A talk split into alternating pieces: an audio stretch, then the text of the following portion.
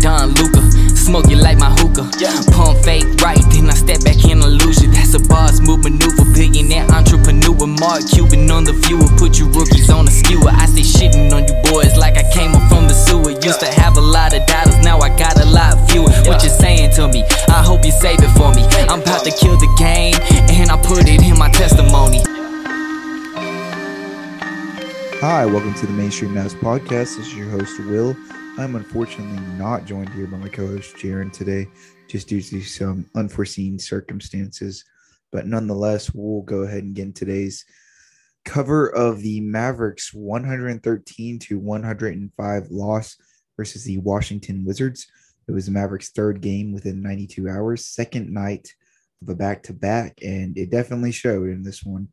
Luka Doncic had arguably one of the worst games of his career in this one 22 points on um, eight of 21 field goal shooting, three for eight from three, five turnovers, three for eight from the free or three for nine from the free throw line.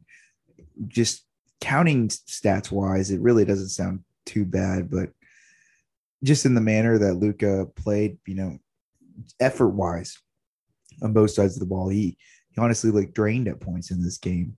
So we'll be getting into that, of course. We'll be getting into Spencer Dinwiddie's sort of revenge game versus these Wizards, where he went 11 from 11 of 17 from the field, 33 points for Spencer Dinwiddie in this game. He actually had a really impressive game, but outside of him, um, you know, obviously, really no one else showed up to an extent. And the Mavericks got worked by a Bradley Beal-less, a Kristaps Porzingis-less Washington Wizards team. Kyle Kuzma went off for 36 points in this game, a high since he's been on the Wizards. Um, not a career high, but you know, just in his Washington days, that's the most he's ever scored with the Wizards. So, I mean, he had a really impressive outing in this one. Just he was making some heavily contested threes, or at times the Mavericks, you know, I, I didn't think the Mavericks schemed for him the best defensively, but there were also some possessions where you're just like, damn, like I would not expect Kyle Kuzma to be making those sort of shots in a game like this. Uh, and he did. Um, but, you know, nonetheless, the Mavericks should have been able to counteract that and st- still should have been able to win the game because the Wizards still had their best two players out.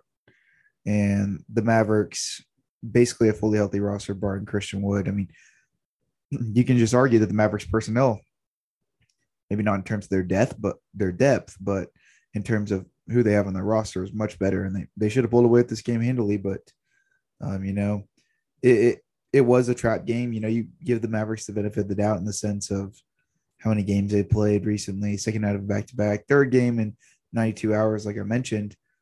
But I mean, it's comparable to the, the Orlando loss just in terms of how the Mavericks kind of just fizzled out the gate, played decent, but let the Wizards hang around until the Wizards just ran away with it in the second half.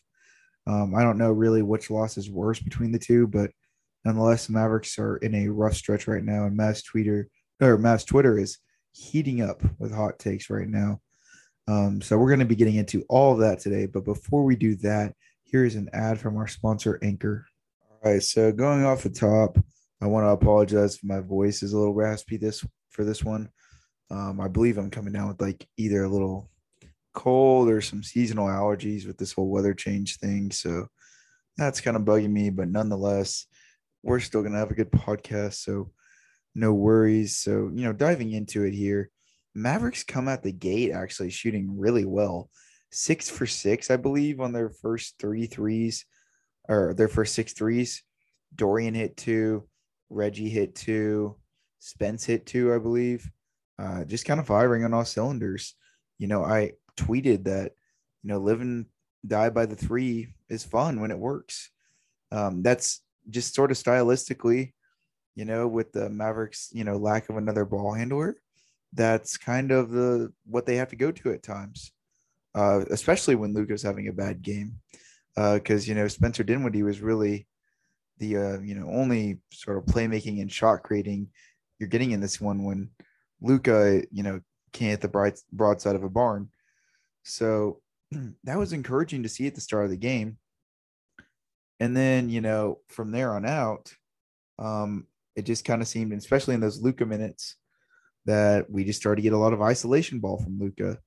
and you could definitely definitely see that he was hampered physically, maybe not as much like conditioning or stamina wise, more so just like physically, like you know, he just kind of looked like he was falling hard out there.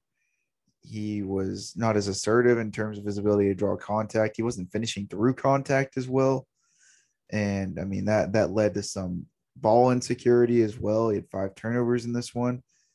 And you know, that's obviously, you know, goes to a a bigger narrative of you know, roster construction and roster personnel. Do the Mavericks, you know, were you know, them not finding another ball handler, you know, with that process not happening over the off season, you know, is that the reason that, you know, every like 10 games or so, we may see Luka just fall completely out of sorts for two games uh, from the standpoint of the workload he's carrying. I mean, Dinwiddie's really the only guy on this roster.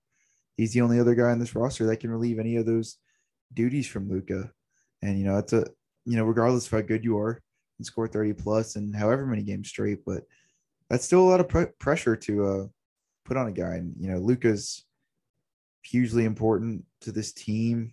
He's an MVP candidate, but, you know, you can't expect him to just put up a godsend for your team every single night if he's not getting any help. You know, I, have seen a lot of people on Twitter say that his usage rate is sustainable. And I mean, I, I, I do think that there's some credence to the fact that from like a conditioning standpoint, like yeah, he can handle it. He's came in and quite possibly some of the best shape of his life. Um, having came into this offseason. By no means is he like, you know, in like a LeBron type shape or anything like that, but he's in really good shape.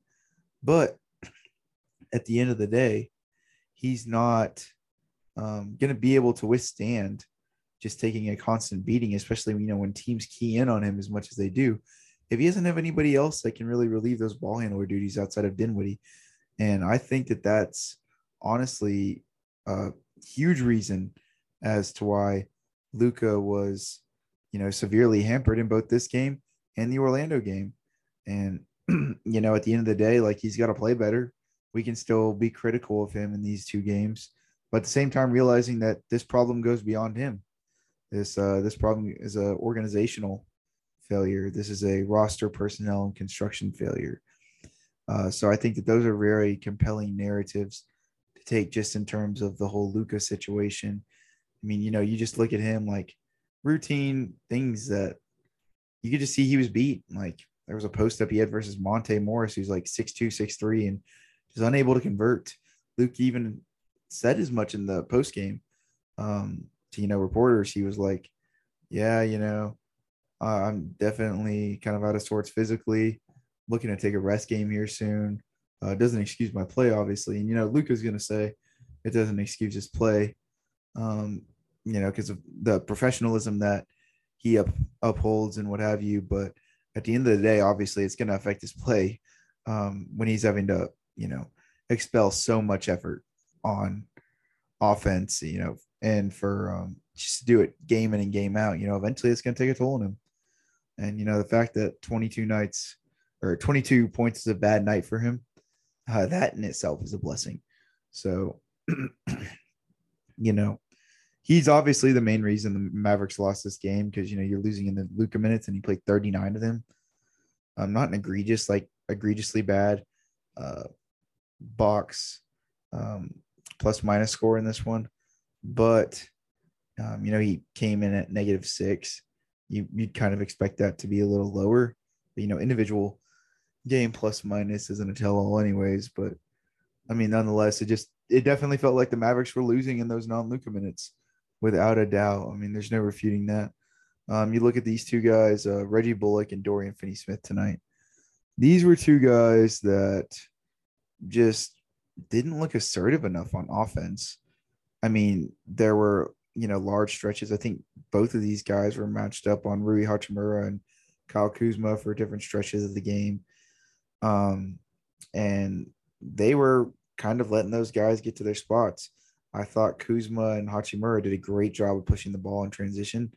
I think an under talked about theme from this game was the Wizards' pace. Um, they definitely kind of threw the Mavericks under a bus with that from the standpoint that they were playing faster. They were getting out in transition. The Mavericks are the slowest pace team in the NBA. So that they kind of threw them a haymaker there. Uh, but nonetheless, you know, I, I, thought that, you know, once we got into the third and fourth quarter and they really started to be able to key in on Kuzma and the Mavericks showed him some traps and some doubles that, you know, he started to really just make difficult shots at this point, at that point. But I mean, Dorian and Reggie, uh, respectively, when they had to guard Rui and Kyle Kuzma, I mean, they were kind of just letting them get to their spots. Like, yes, they, you know, had good last minute contest, you know, contest and what have you. But, you know, they weren't applying any pressure in terms of their perimeter defense. They were letting these guys get to their spots, letting them get to the rim a lot. And that hurt the Mavericks in this game. These are obviously probably the two best defenders on our team, but it's still okay to apply criticism in games that they don't uphold that to that defensive standard. And in this one, I don't really feel like they did. And to go back to my point on offense, I mean, they just didn't look assertive enough on offense. You know, a lot the Wizards' perimeter defense is extremely lackluster, in my opinion. They don't have like really any ball stoppers out there by any stretch of the imagination. And it kind of seemed like Dorian and Reggie kind of just looked inconfident at times, passing off a lot of open threes. You know, they hit those shots at the beginning of the game and then he start shying away from everything for whatever reason. Know, particularly Reggie um, just looks extremely inconfident in terms of his ability to take shots right now. Dorian at least is um, doing a better job attacking off of closeouts, uh, driving and kicking. Uh, Reggie, man, I mean, you know, he's about as one dimensional as it comes offensively in terms of, you know, he's really just going to give you shooting, but, you know, he's not even doing that. And, you know, we can always attribute it to his early season slumps. I mean, yeah, you know, I know he only shot four shots I went two for four from three, but it's just you got to take more too. You know, just because you're having a bad stretch doesn't mean you stop shooting. And that was a big thing for him last year when he got going at the turn of the new year's. He started shooting more threes, and that definitely helped him and this Mavericks team um, drastically. Because once he started shooting more, I mean, if he shot 10 threes in a game, hits, you know, just four, that's 40% right there. Um, and that's something we need out of Reggie. He has to be that offensive cog in terms of being the best catch and shoot player on this roster, especially with the amount of minutes he's playing. And he just hasn't been that uh, so far to start the season. Um, so that was unfortunate. Dwight Powell had a really good game. Um, I thought him and Spencer actually looked really good in the pick and roll together. I thought Spencer was getting a little more run in terms of his ball handling duties in this one from the standpoint that of how Luka was playing. I think that the Mavericks looked to Spencer to uh, carry a little bit more of an offensive burden. And I mean, he stepped up to the plate tonight. Him and Powell looked really good in the uh, pick and roll together. I mean, there was one play where Dwight Powell was baseline and Spencer looked him off and uh, darted the ball and like a, almost almost like Luka Doncic kind of, you know, not even ball fake, but I guess like kind of like look off and then uh, pass, and then Powell was able to get the easy flush. And uh, you know, these are some things we haven't seen from Spencer. You know, I thought his passing looked as good as it's been at any time since he's been a Maverick tonight. There have been, you know, he still can't throw a lob pass, of course, and he still has his occasional duds. But I mean, he looked better. He looked a lot better as a playmaker, you know, particularly in this and the Orlando game, versus I think a lot of the narratives coming out of those first few games of the year were, you know, and particularly I guess for, for me at least, where Spencer's only a shot creator. Um, he's only um, the guy who's able to, you know, get to the rim and create his own shot off the dribble, but he's never going to step into that playmaker void. And I don't really think he's, you know, the distinguished quote unquote secondary playmaker the Mavericks need, but by any means, but he definitely can relieve some of those duties. Um, and I mean, he's starting to really show it. And I mean, obviously, he had a really good shooting game, went seven for 12 from three. Um, and, you know, he only had four two pointers, but all of them were seemingly like like either contested or you know really good moves to get by his defender and get to the rack. So um, I mean, you just got the complete experience from him in this game, especially facing his former team. He puts up 33. Um, but you know, you hate to waste these Spencer games, both the New Orlando and Washington game, because it was all for naught. Because you know we already kind of dived into Luka's poor play. You know, I don't want to get too deep into the overarching narrative of roster construction from that, but you know, because we talked about at the end of the Magic game, which was already depressing after uh, last night's game. But I mean, yeah, that that's definitely how the starting five played. Um, you you go down to Maxi, one for six, zero for five from three. Had some good defensive possessions, but nothing insane. He's a minus 22. That's terrible. Um, but yeah, just another really like mundane game from him. He had a good game versus Orlando last game.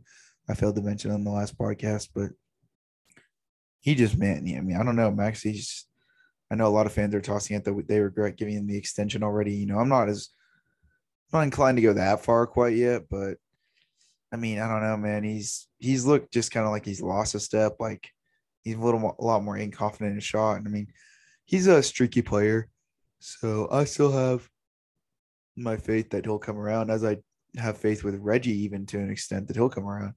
But you know, it is discouraging to see because the Mavericks do need his um his three point shooting to an extent. Tim Hardaway Jr. went five for twelve from the field, five for eleven from three. So those are basically the bulk of his shots. Um, there were times in this game where either a culmination of Josh Green, Spencer Dinwiddie, Luka Doncic were serving Tim three pointers on a silver platter. I mean, just wide open looks. Um, and Tim was he went through stretches where he was shooting really good in this one. He made like two straight at one point, and then he couldn't hit a broadside of a barn, of course, at times. So you know, you get the full experience in this game. 16 points off the bench. He definitely helped. Um, but by no means did was he, you know, was he gonna, you know, push this Mavericks team over the top and was not gonna, you know, help them survive uh, that lackluster of a Luka game. Uh, JaVale got eight minutes in this game. He played a kind of um some end of sort of like JaVale played like some end of first quarter minutes, I believe, and some end of third quarter minutes. And I mean, his defense is horrendous. um, I mean, I, I, at one point he let Corey Kispert just get a straight line drive to the basket for an easy deuce, regular like right-handed layup off the left side. Um, you know, I, I tweeted this. I thought it was funny. It just like JaVale really tries hard to overcompensate with his length on defense. You know, maybe his athleticism isn't once where it was. I'm not saying it's bad by any means, but maybe he isn't like of his younger days, like when he played in Washington, for instance. And that's really indicative indicative of times when you know, I, I think there's some times where he thinks he can block him when he's not. I mean, it's very reminiscent of DeAndre Jordan with the Mavericks. Uh, JaVale's got to move his feet point blank because uh, he's not going to just be able to swat everything. And he hasn't been doing so to start the year. And the Mavericks JaVale McGee signing. Um, you know, the Mavericks all they had was the taxpayer MLE. And um it's looking worse and worse by the day. And I think fans are getting more distraught about that signing every day. I mean, just you know, another like dud game from JaVale. Uh, where he was essentially just kind of a non-contributing zero um, in all facets of the game outside of you know him hitting some free throws, and I think he got like one easy dunk. Um, but you know, he's getting out hustled on the boards, which that's essentially his calling card being like seven feet two sixty, and you know, he he's not defending the rim at all, which is what we brought him here to do. I mean, yes, JaVale's a you know threaten the pick and roll with Luka, but I mean, even then, his hands have looked like not near as good as they've been. I feel like in years past, you know, that may just be me not having watched enough JaVale of old, but you know, two turnovers for JaVale in this one in only eight minutes. Like, you know, he's kind of just bobbling things all over the place. I mean, he's just gotta get better at the basics. The guy's won three championships. Who says who's to say he can't? I don't really know. I mean, but at the rate that he's playing right now, I mean, he'll see his way out of Dallas at some point if he continues to play like this, because this is just downright horrendous. Um, Frank Ntilikina got a little bit of run this game, but nothing crazy. Um, he bricked a few threes, had one really good uh, defensive possession where the French Prince clamped up. Um, but barring that, um, I, you know, it wasn't really a big Frank game. He was his first game of the year, of course, you know, after having came off of um, that right ankle effusion. So at least he's getting some run. I mean, if he can hit a shot over Reggie right now, that would be a welcome sight, you know. But I'm not pining for more Frank minutes by any means. I just love a joke about him. Um, and then lastly, Josh Green you know, continues his sort of stretch, um, not of dominance, but of him being just a huge net positive, in my opinion. Um, he didn't have the best statistical game by any means. He only took four shots. There's a lot of instances on offense where I think Josh Green should be more assertive and try to make something happen because he has the physical tools to do so, especially with his confidence he's been this year. But he's still holding back. And that's understandable. I think it's just he needs that mental green light from both himself and the coaches to, you know, really hone in and go after those shots. I think that will come with time. I'm not really as concerned about that, but you know, he played another game of really solid defense. Uh, got out in transition quite a bit. Um, he had, let's see, they didn't credit him, I believe, for any steals, which is stupid, but he definitely at least had like one steal and definitely forced a lot of tough shots in terms of um, having he was having to guard up on Kuzma and Hachimura. Um, you know, these are guys that are almost four inches taller than him, but I thought he did a pretty good job nonetheless. Um, you know, shot wasn't falling for him tonight, but you still see how he's impactful in a sort of way that other Mavericks aren't. You know, his ability to be a hard screen setter at that wing position. A lot of the Mavericks wings when they're sending off ball screens kind of just lean into it, kind of BS it. But no, Josh sets really good screens. His ability to run out and transition. I mean, there's just so many positives with this kid. Um, there's obviously the perspective of, oh, he should have played over Reggie. I mean, I kind of get that, but you know, it's 10 games in and Jason Kidd hasn't made the switch yet. At this point, we just got to wait. We've talked at nauseum about the Mavericks making that switch. We think they should. Like it's either irrefutable to discount that they should make that switch, but um, in terms of you know Josh playing more than Reggie, at least for the time being, until Reggie proves that he can make more. I mean, I'm, we're not even saying that Josh has to start, but just to play a little bit more than Reggie. But it just hasn't quite happened yet, unfortunately. Nonetheless, another pretty good Josh Green game. I mean that that wraps it up for the Maverick side in terms of how everybody everybody played. Um, you know, I guess some interesting talking points. I saw um, Bibbs on Twitter. He was talking about the Mavericks' inability, or Jason Kidd's inability, rather, to counteract his own defense, which is really funny. And I proposed using Josh Green in some of these scenarios, just in terms of having. I think that he offers a sort of dynamism at that wing position that could really open up things and you know allow better spacing. Um, but the Mavericks definitely collapsed to an extent. Washington started playing zone. It was kind of just swinging around the perimeter, catch and shoot for threes. Also, Jason Kidd, he changed up Luka's rotation, brought him out a little earlier in the fourth, uh, third, so could come play the whole fourth, and you know it was all for naught. So, you know, more miles getting added there, which is very uh, unfortunate. I mean, I kind of think that that just goes to show that this team has trouble generating offense at times. You get so many of these just heavy ISO possessions with Luka and Dinwiddie, you know, just stylistically, you would like to have another ball handler out there.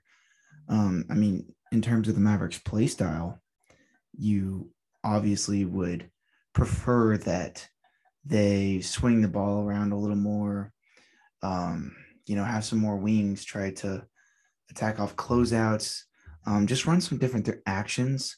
You know, like I said, Josh Green screening is intriguing, using wings and guards to screen more, using Luka off ball. But that's something that we really haven't seen throughout Jason Kidd's tenure as head coach of this team. And I mean, it could be something that, you know, he's able to unlock or we start seeing going forward. But in the current state of the Mavericks, it's not really been something he's implemented throughout these last two years. I mean, I know that we always um, kind of ripped on Rick Carlisle for him not involving enough actions with Luka and, uh, and Brunson at times, or Luka and ex ball handler, or whoever. And the same goes for, I mean, I think the same criticism to an extent should be applied to Jason Kidd. But at the end of the day, this isn't a matter of Jason Kidd, you know, like I've said countless times, this is roster construction, roster personnel, where the Mavericks are just completely and objectively failing. Um, I mean, it goes back years in terms of this front office's inability since the Luka era to surround him with adequate talent or at least to find stylistically a team that gels well enough together to really make some noise. And I mean, you can obviously argue the Western Conference Finals run last year to an extent was that team, and you know, the Mavericks just got ousted by a really good Warriors team. But I think if we look at that, you can you know kind of quickly quickly realize that to an extent that team did play beyond its means. They played a lot better than I think their personnel was. We had a lot of guys in the playoffs really step up and knock down threes at an extremely high clip. Um, I don't think Spencer Dinwiddie was what anybody expected it when he came to Dallas. You know, he's held that production, so I'm not going to hold that against them. But you know, you lose a Jalen Brunson out of that scenario, and I, I understand a lot of fans. I'm not trying to, you know, um, not glorify the Mavericks playoff run. I think it was very, you know, really impressive, and it was a ton of fun when the Mavericks played the Warriors last year. So by no means am I trying to shed a bad light upon the Mavericks playoff run last year, but you know, to an extent, you do have to realize that that Mavericks team was playing, you know, probably a little bit better personnel wise than they are. You just go across the league, and I mean, even these teams like the Wizards the Magic, they have guys off their bench that you could argue would be starting on the Mavericks or that like us as fans are pining for in trades. I mean, you look at Daniel Gafford. This is a guy who had basically a, you know, he had a double double tonight, I believe. He finished with, let's see, Daniel Gafford finished with 14 points, no, and seven rebounds. He didn't have a double double, but I mean, he was completely dominating Dwight Powell and JaVale McGee in those minutes that he played. You know, back to the, you know, the Powell point. I thought Dwight Powell, you know, showed his defensive regression in this game. He did have a really good game in terms of, you know, working within the pick and roll, being active, hustling. He was doing all the things that you ask of Dwight Powell. There was nothing that I was, you know, getting mad at him in terms of, you know, the controllables.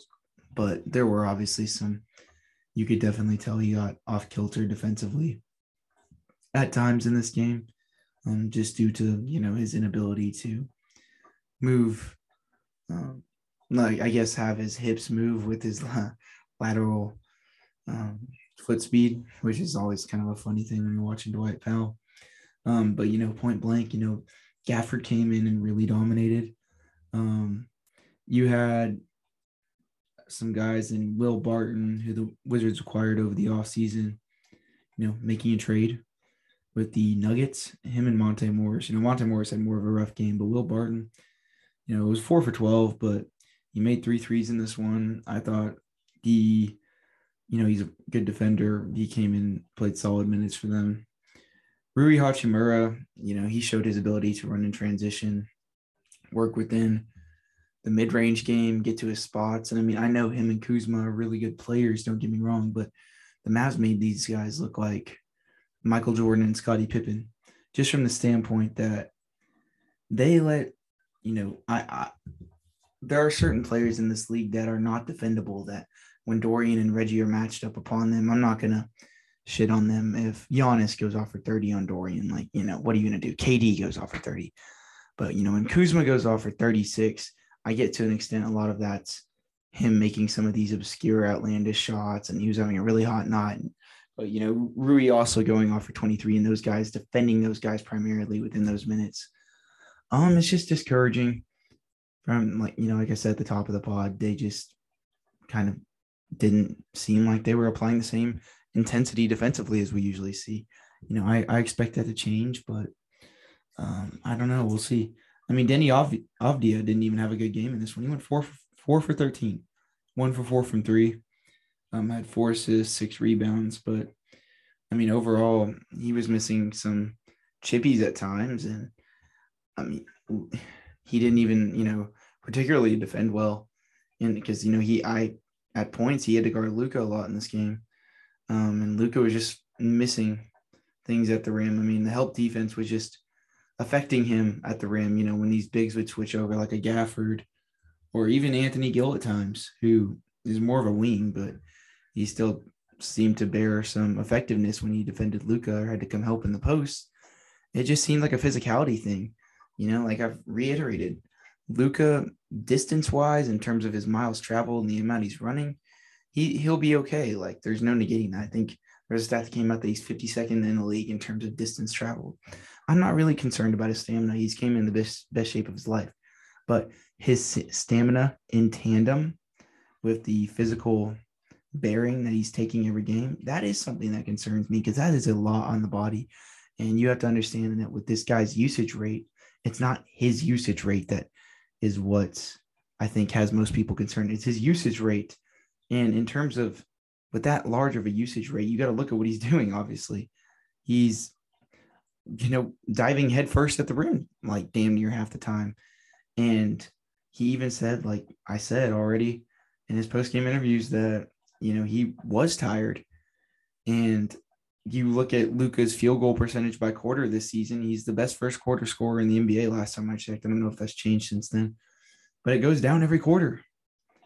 And, you know, I, I get to an extent, some of that's just Luka getting his legs under him, start of the season, him, you know, kind of having that mental aspect of it to an extent where he's, you know, that he, I guess, just starts to wane throughout the game as he maybe thinks of it too much. He's a very like conscious basketball player. Um, I I think that's clearly evident throughout his first few years here. But at the end of the day, we have to realize that you know that physical workload that he's taking on, um, you know, playing 40 minutes on damn near on a second out of a back to back, you know, and really just Dinwiddie, the only other person relieving any sort of pressure off of him. You know, in those minutes where Dinwiddie's off the floor, luke is on, I'd be really, um, I'd be really um, in, intrigued to see the Mavs um, net rating in, in those minutes. That, that would actually intrigue me just to see, you know, and their maybe their PER too. Uh, just Luka on, Dinwiddie off minutes. So I'll have to go to clean the glass or something because that, you know, I feel like could be very indicative of Luka, you know, just having to do too much um, from the standpoint. And when he's doing too much, I'm not saying it's like just it's as simplistic as oh he has a high usage rate. Well, like no, like he's very physical in terms of his play style and you know, in terms of him doing that time in and time out, every possession, like, yes, that is going to bear a physical workload upon you. So obviously, um, that was not too, I was not too ecstatic to hear or just to kind of like see that in the court last night. Um, just from the standpoint that you can tell that just 11 games into the season, that's already getting up to him. And, you know, obviously, this is a bit of a dimmer podcast. You know, you could say I'm being more pessimistic about the Mavericks, but I mean, this is sort of just the nature of the team right now. The Mavericks, I think, are can be a good basketball team in spurts. I think they can be good teams. I think they can also lose to bad teams. I, I think they're very fair weather right now. Um, I don't think by any means are they a, one of the top five or six teams in the West. I think they still have quite a bit of work to do, but you know, it's not to discount this Mavericks team as just being terrible. I get we're 11 games in, the Mavericks are six and five, but they they will bear some positive regression at some point. This won't just be some perpetual state of misery that we're in, as terrible as it is right now. But you know, with that being said, will the Mavericks reach you know our projections for them get to that six six maybe even fifth or fourth seed this year? I mean that that's a big question mark. And then when you start evaluating that, it's like, oh, is it even worth trying to get the seventh or eighth seed or a plan spot? And I mean, that's going to be, I guess, the narrative as we go forward until the Mavericks really start to put themselves in the upper echelon.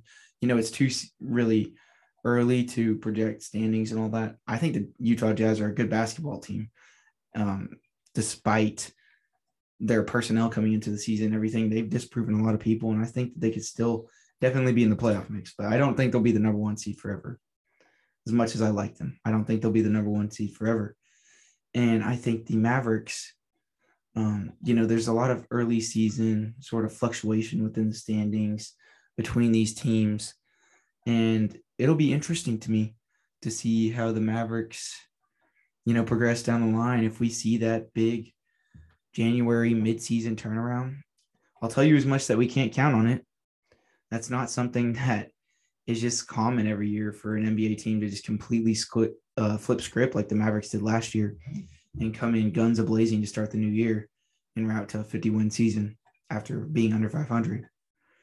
You know, I hope that happens, but it's better to get ahead of things now. So hopefully they can do that. But I just I just want to to all the people who would say that you know oh the Mavericks because in the non Luke or in the Luka era, we've seen you know the Mavericks will follow these stinkers up if they particularly play like one or two bad games in a row. You don't lose a ton of like consecutive, you know, game after games in a row. Like, you know, for instance, if the Mavericks they play Portland on Saturday, they play the Clippers on Tuesday. I would not be surprised at all if they won both of those. That being said, though, it's still way too small of a sample size for us to sit here and be like, oh, the Mavericks won these last two games. Those two back games on the back on the um back to back were just flukes. They didn't have Christian Wood. You know, let's completely disregard those games. This is a really good basketball team. Like, no, like we have to take this team in terms of their performance. We have to look at the sum of all the parts. We can't just look at some of them. And I think it's we have to evaluate the Mavericks holistically if we're really to be honest in terms of our evaluation with this team. Because if we're just gonna win two games and be like, oh, we don't need to make any sort of roster personnel moves, like we're completely fine, we're gonna get shot in the face within a game or two, and we have another bad loss. Uh besides that, it was a really, I don't know, just really terrible night. Not one that I was excited to podcast for, especially having to do solo. Um, but hopefully the Mavericks are able to bounce back against Portland. Oh, one last thing. I saw in Kyle Kuzma's post game interview that he basically kind of denounced the Mavericks as being very limited, is what he basically said, beyond Luka. And I took two things from that, right? And he also talked about Christian Wood not playing and how that was a big factor. Obviously, players and fans alike around the league view Christian Wood as a starting caliber player. I think we all do. You know, now you can argue upon role and fit and all that sort of stuff, but I mean, what is Dwight Powell doing for you that Christian Wood's not defensively? Damn sure JaVale McGee is not doing what Christian Wood could do defensively at the moment. And I'm not even saying Christian Wood's a all NBA defender by any means, or even or I, I don't even know if I'd label him a above average defender. I'd probably call him average at best. But the way JaVale McGee's playing right now, I mean, we're 10 games in. This is when Jason Kidd supposed supposedly supposed to make his whole switcheroo in terms of changing up the dynamics of the lineup and finding whatever works. And I get that it can take time for these things and get 20, 25 games before you really kind of get a good rotation set in stone to go forward with. But I think the narrative is only going to compel, especially if he is only playing around 20 minutes a game. That Christian Wood should be playing more, especially if the Mavericks keep losing, especially if Christian Wood has more good games. He's been in a little rough stretch as of recent, but I mean, I have no reason to believe that he won't turn it around. So that'll be an interesting situation to monitor. Unfortunately, obviously, he missed these last two games after his injury the other night in Brooklyn, but I presume or hope that he will be back on this homestand when we play the Trailblazers and Clippers at some point. That would help us a lot. There's no discounting that. You know, Christian Wood obviously didn't play tonight, but this loss is inexcusable nonetheless, as was the Mavericks game. You're going against two Eastern Conference teams, and that's not to underplay the East, but these are definitely teams I'd say are relatively in the lower echelon of the Eastern Conference. In the Orlando Magic's case, basically without half their roster. In the Washington Wizards case, without their two best players. Maybe you can say Kuzma's better than KP. I don't really know. You want to argue that? I could see that. But at least two of their top three players. And the Mavericks still dropped them. There's, you know, you think they learned their lesson after playing down to their opponent countless times this season, but we'll see when they really take that step of doing versus just saying. Because you know, Luka Doncic had mentioned, I think, after the Orlando game, that the discussion between these trap games, quote unquote, is that, oh yeah, like we're gonna get after it. Let's come out with intensity tonight, guys. He basically told the media that in his presser. And then just the Mavericks end up being a shell themselves after the first quarter. They come out and have a strong first quarter in these games and, and then just get ahead of everything. And like, oh, no reason to play anymore. And that's got to change. That's uh that's not good. But I mean, I just kind of wanted to, I guess, briefly go over that point with the Christian Wood thing, and then also the fact that it's just really embarrassing in general for you know you have a guy Kuzma, Kevin Durant, you know, even if you're not calling Kuzma a star, I obviously he's probably not, but you know these NBA figureheads saying the Mavericks are completely limited besides Luka. That is a, you know, that's a referendum upon Mark Cuban, Nico Harrison, the front office, basically everything the Mavericks have done since they made this new regime change. And I mean, I could go at nauseum in terms of how critical I could be about all this, but you know, it's pointless. I'll save the rest for Twitter. And you know, it is what it is. I hope the Mavericks come out and are able to correct themselves to an extent when we play the Trailblazers on Saturday. Um, but nonetheless, I appreciate you guys listening to this far in the podcast. Subscribe on whatever podcast app you are listening on, whether it be Apple Podcasts, Google Podcasts, or Spotify. We really appreciate y'all's support. Follow us on Twitter at mainstream underscore Mavs. And with that being said, we will catch you after the Trailblazers game.